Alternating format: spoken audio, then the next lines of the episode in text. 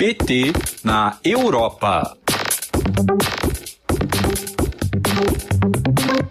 Vamos dar bom dia para Fernando Otero. Bom dia, Fernanda. Bom dia de luta. Olha a camiseta, deixa eu ver essa camiseta.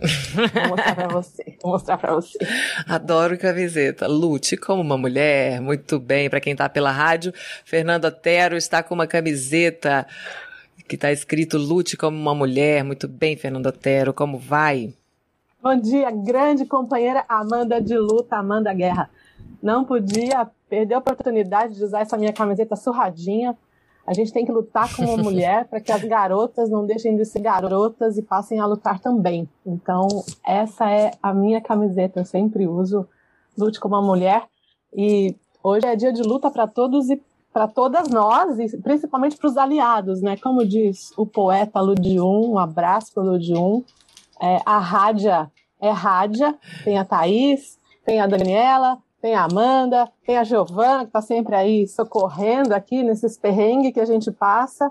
E a Rádia é mulher, mas ela é homens também. E a gente precisa conservar essa luta de aliados, né? Então, na pessoa do poeta Ludium, quero deixar um abraço para todos os aliados da luta que a gente faz diariamente. Eu não sou mãe de menina, sou mãe de homem preto e ensino para o meu filho que ele tem que respeitar as mulheres todos os dias. Para mim é um, um, nossa, você não sabe como eu estou feliz de poder estar aqui hoje e participar desse programa no dia 8 de março. Obrigada, Amanda Guerra de Luta. Um abraço para todas que estão no chat, ah. aí, um chat lindo. Thaís. Não é um chat lindo, esse chat democracia é. tá o máximo hoje. Temos aqui várias tá mulheres máximo. também, né, da luta, e os aliados também de todos os dias que estão aqui com a gente também. Aqui, ó, o Antônio Padua Maia também já entrou para dar o alô dele. Peralta. Falando em aliado. Luiz Felipe Como, Peralta, desculpa? que é um super aliado. É, o Luiz Felipe Luiz Peralta. Felipe Peralta, tá também. Tá subindo, né? Ele tá, tá sumido. sumido Vamos chamar a atenção do Luiz Felipe Peralta, que ele tem que aparecer. Falando em aliado, Fernando Otero, o presidente Lula disse que o dinheiro é, gasto em guerras, né, nessa visita ao México, daria para eliminar a fome do mundo e preparar o planeta para lidar melhor com as, com as mudanças climáticas. Olha a força dessa afirmação, porque é muito dinheiro mesmo, né? Uhum.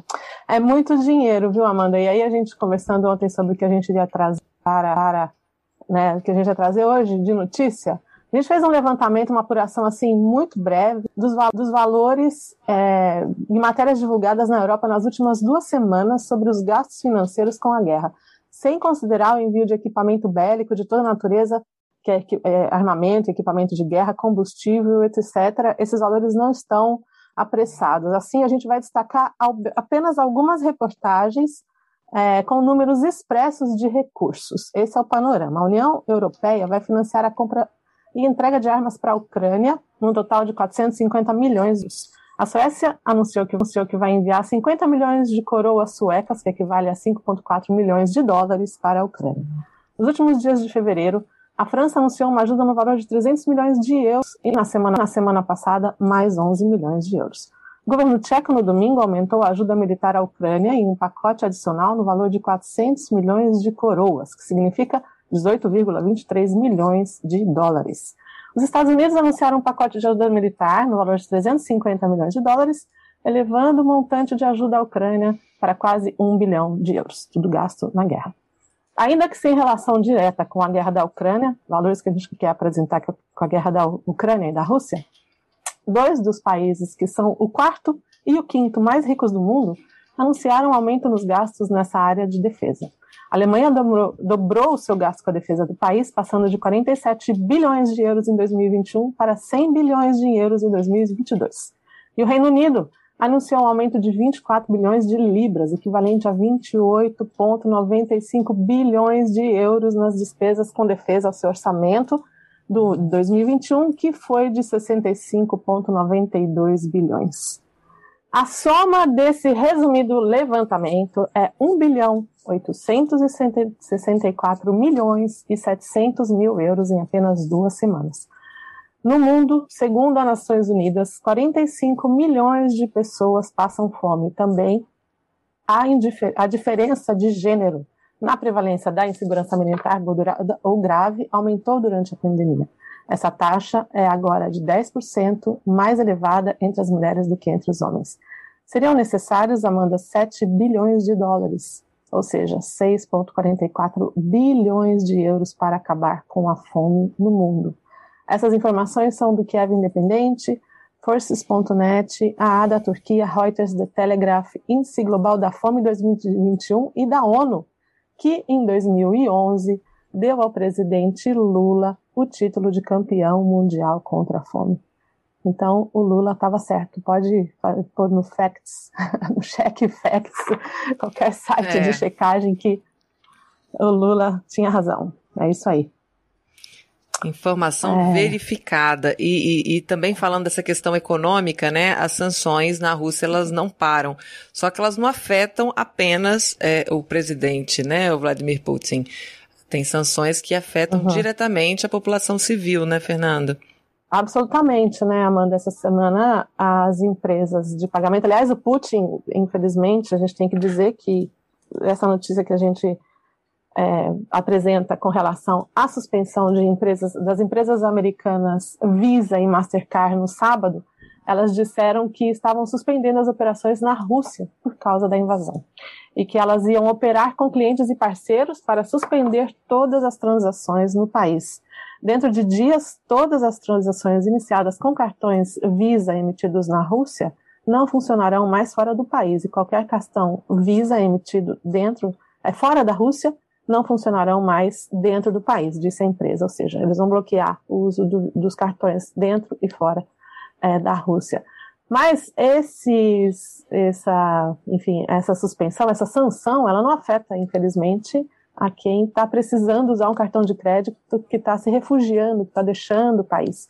As mulheres, que são uhum. as primeiras e as únicas as, as, a serem retiradas né, da Ucrânia, elas têm, é, têm recebido apoio internacional, ajuda humanitária para que as crianças e as mulheres deixem o país, elas certamente serão as primeiras vítimas, né, as primeiras punidas nesse momento de que a gente vive bizarro no mundo. Com certeza. E também, né, é, é, você traz aí, falando em mulher, eu queria saber se a gente pode inverter um pouquinho. Eu sei que você gosta de deixar esse bloco das notícias, é, do, que, uhum. do que foi notícia no mundo, né, sobre o Brasil para o final. Mas eu queria aproveitar, uhum. já que a gente estava tá falando de como situações extremas afetam é, principalmente as mulheres, as crianças, né, os mais vulneráveis nesse momento, a gente teve um caso aqui no Brasil, né, na sexta-feira, uhum. que chocou foi capaz de chocar as pessoas que a gente menos esperava. Ou seja, se tem alguém Sim. que uniu esse país, foi o deputado estadual Arthur Duval, com aquele áudio infeliz, criminoso, sobre as mulheres uhum. ucranianas. O que está sendo falado disso? Conta pra gente, Fernanda. Pois é, Amanda, a gente separou aqui uma notícia que espero que o pessoal da produção consiga trazer para a tela. Foi notícia no The Guardian, que é o jornal mais lido, muito obrigada, produção, é o jornal mais lido da, do Reino Unido. É, na manchete, a gente tem uma foto do deputado Arthur Duval em cima de um caminhão de som, segurando o microfone, no momento da campanha. E a manchete é: comentários sexistas de político brasileiro sobre refugiados da Ucrânia provocam indignação. É, no texto uh, explica que Arthur Duval foi envolvido, foi ouvido, teve ouvido as mensagens de áudio que foram vazadas, é, chamando as mulheres que fogem da guerra de fácil porque são pobres. É uma vergonha para a gente ter essa notícia exibida aqui nos uh, no The Guardian, que é o jornal mais do Reino Unido. E a segunda notícia, Amanda, que a gente também separou, que é sobre a questão das mulheres, que envolve as mulheres. Uma notícia que saiu no jornal público, uh, no site público de Portugal, que uma mulher foi violada a cada 10 minutos no Brasil em 2021. O Brasil também registrou 1.319 feminicídios no ano passado, uma, ou seja, uma mulher morta a cada sete horas no Brasil, dado que aponta uma ligeira queda de 2020 de 2,7% comparado a 2020. É, essa é uma notícia também que a gente fica sempre chocada e é lamentável que a gente tenha ainda ações de diminuição das conquistas que foram realizadas no governo, nos governos petistas, né, principalmente na área da mulher, que começou com o fechamento do Ministério da, da Secretaria Especial de Defesa da Mulher, né? Enfim. Todas as é... outras secretarias que eram relacionadas a isso nas outras pastas, né? E a gente fica aí com, com herança, com a herança da, da ministra Damares, que também apresenta diversos comportamentos misóginos, né, sexistas, realmente é lamentável. Uhum. E a gente tem a boa uhum. notícia aí do comitê também, né, Fernanda? A gente tem coisa boa também para falar hoje, não tem?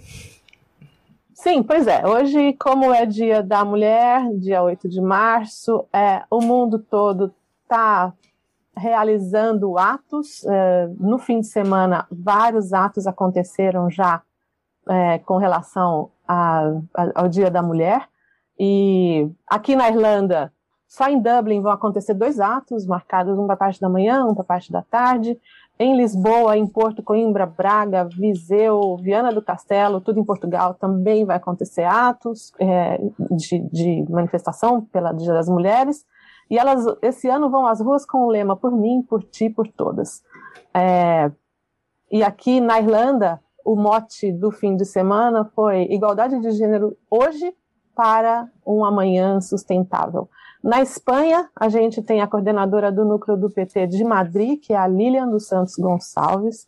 É, ela gravou uma mensagem rápida para a gente, Amanda, falando sobre o que aconteceu é, lá essa semana, esse fim de semana com relação ao é, Dia da Mulher. Então, a gente vai ouvir a fala da Lilian, que é coordenadora do núcleo do PT de Madrid. Ela vai contar para a gente como é que foi esse fim de semana é, lá com relação ao Dia das Mulheres e uma outra coisa também que acho que é bem legal para a gente saber.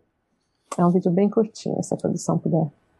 Nós organizamos um ato é. aqui em Madrid, na Casa del Pueblo, que é um lugar bem icônico é, aqui na, na capital. Um, um, centro social né, para a população ali do, do bairro, que é uma população obreira né? Um bairro de, de classe baixa e, e onde está a maior parte do, dos imigrantes, inclusive. Então a gente organizou esse ato é, para inaugurar o nosso, o nosso comitê popular de luta. É, e aproveitando que é o março, é o mês do, da mulher, então a gente fez um ato voltado é, para as mulheres, né? E, e nesse ato nós comentamos sobre os feitos dos governos do PT é, em prol das mulheres, todos os atos, que, todas as leis que foram aprovadas, as delegacias de mulher. E nós também passamos um vídeo da, da presidenta Dilma, é, e também falamos sobre o feminicídio e como o governo é, machista do Bolsonaro está é, incitando a a aumentar a criminalidade contra as mulheres no Brasil. É isso. Bem, Contribuição Lilian, da companheira muito obrigada Lilian. Pela participação. Um abraço para a Lilian por agradece... essa contribuição. Sim, a Gislaine também mandou um áudio para gente que a gente não vai conseguir compartilhar hoje. A Gislaine é coordenadora do núcleo do PT de Roma. É, a gente vai trazer na semana que vem. E a Gislaine está contando que estão preparando, nos contou que estão preparando lá esse mês é, um grande evento de homenagem ao Dia das Mulheres que vai acontecer no dia 27 de março. Então, com certeza, vai fazer parte aqui do nosso bloco PT na Europa. Amanda Guerra. Era isso para hoje. Com certeza, Fernando Otero. Muito bom. Lembrando que esse 8 de março, ele só inicia essa agenda, né, gente? A gente vai ter muito evento, muita coisa importante acontecendo no Brasil e no mundo. E tudo que a gente puder trazer aqui, a gente vai trazer no jornal. E agradecer muito sua presença, sua participação e sua contribuição. A gente se vê de novo na semana que vem, Fernanda. Amanda, antes de me despedir, eu quero deixar um abraço muito especial para todas as mulheres que atuam aqui no exterior, sabe que é, fora do Brasil as mulheres são a grande maioria de luta, e isso é uma coisa que já está verificada, né? É, e eu quero deixar um abraço muito especial para as coordenadoras dos núcleos do PT, que a gente tem algumas, a Gabriela, que está em Bolonha, a Gislaine, que está em Roma, a Eike, que está na Espanha, a Ivanilde, que está na Itália, a Joana Lorena, na Alemanha, a Júlia, em Londres, a Marília, que é co-coordenadora do núcleo do PT da Irlanda, A Andréa Viseu e a Silvana Arte são todas mulheres que estão aí fazendo a luta diária e a construção também de uma representatividade dos brasileiros e das brasileiras no exterior. Lembrar que quem quiser mandar uma mensagem pode me achar no Twitter, no arroba do Interior Otero, com dois R's. E obrigada, Amanda. Um abraço para todo mundo. A gente se vê na semana que vem, se Deus quiser. Boa semana e um ótimo dia. Viva presidente Gleisi, viva o PT das trabalhadoras. Viva as trabalhadoras. Obrigada, Fernanda. Um bom dia para você. Valeu, querida.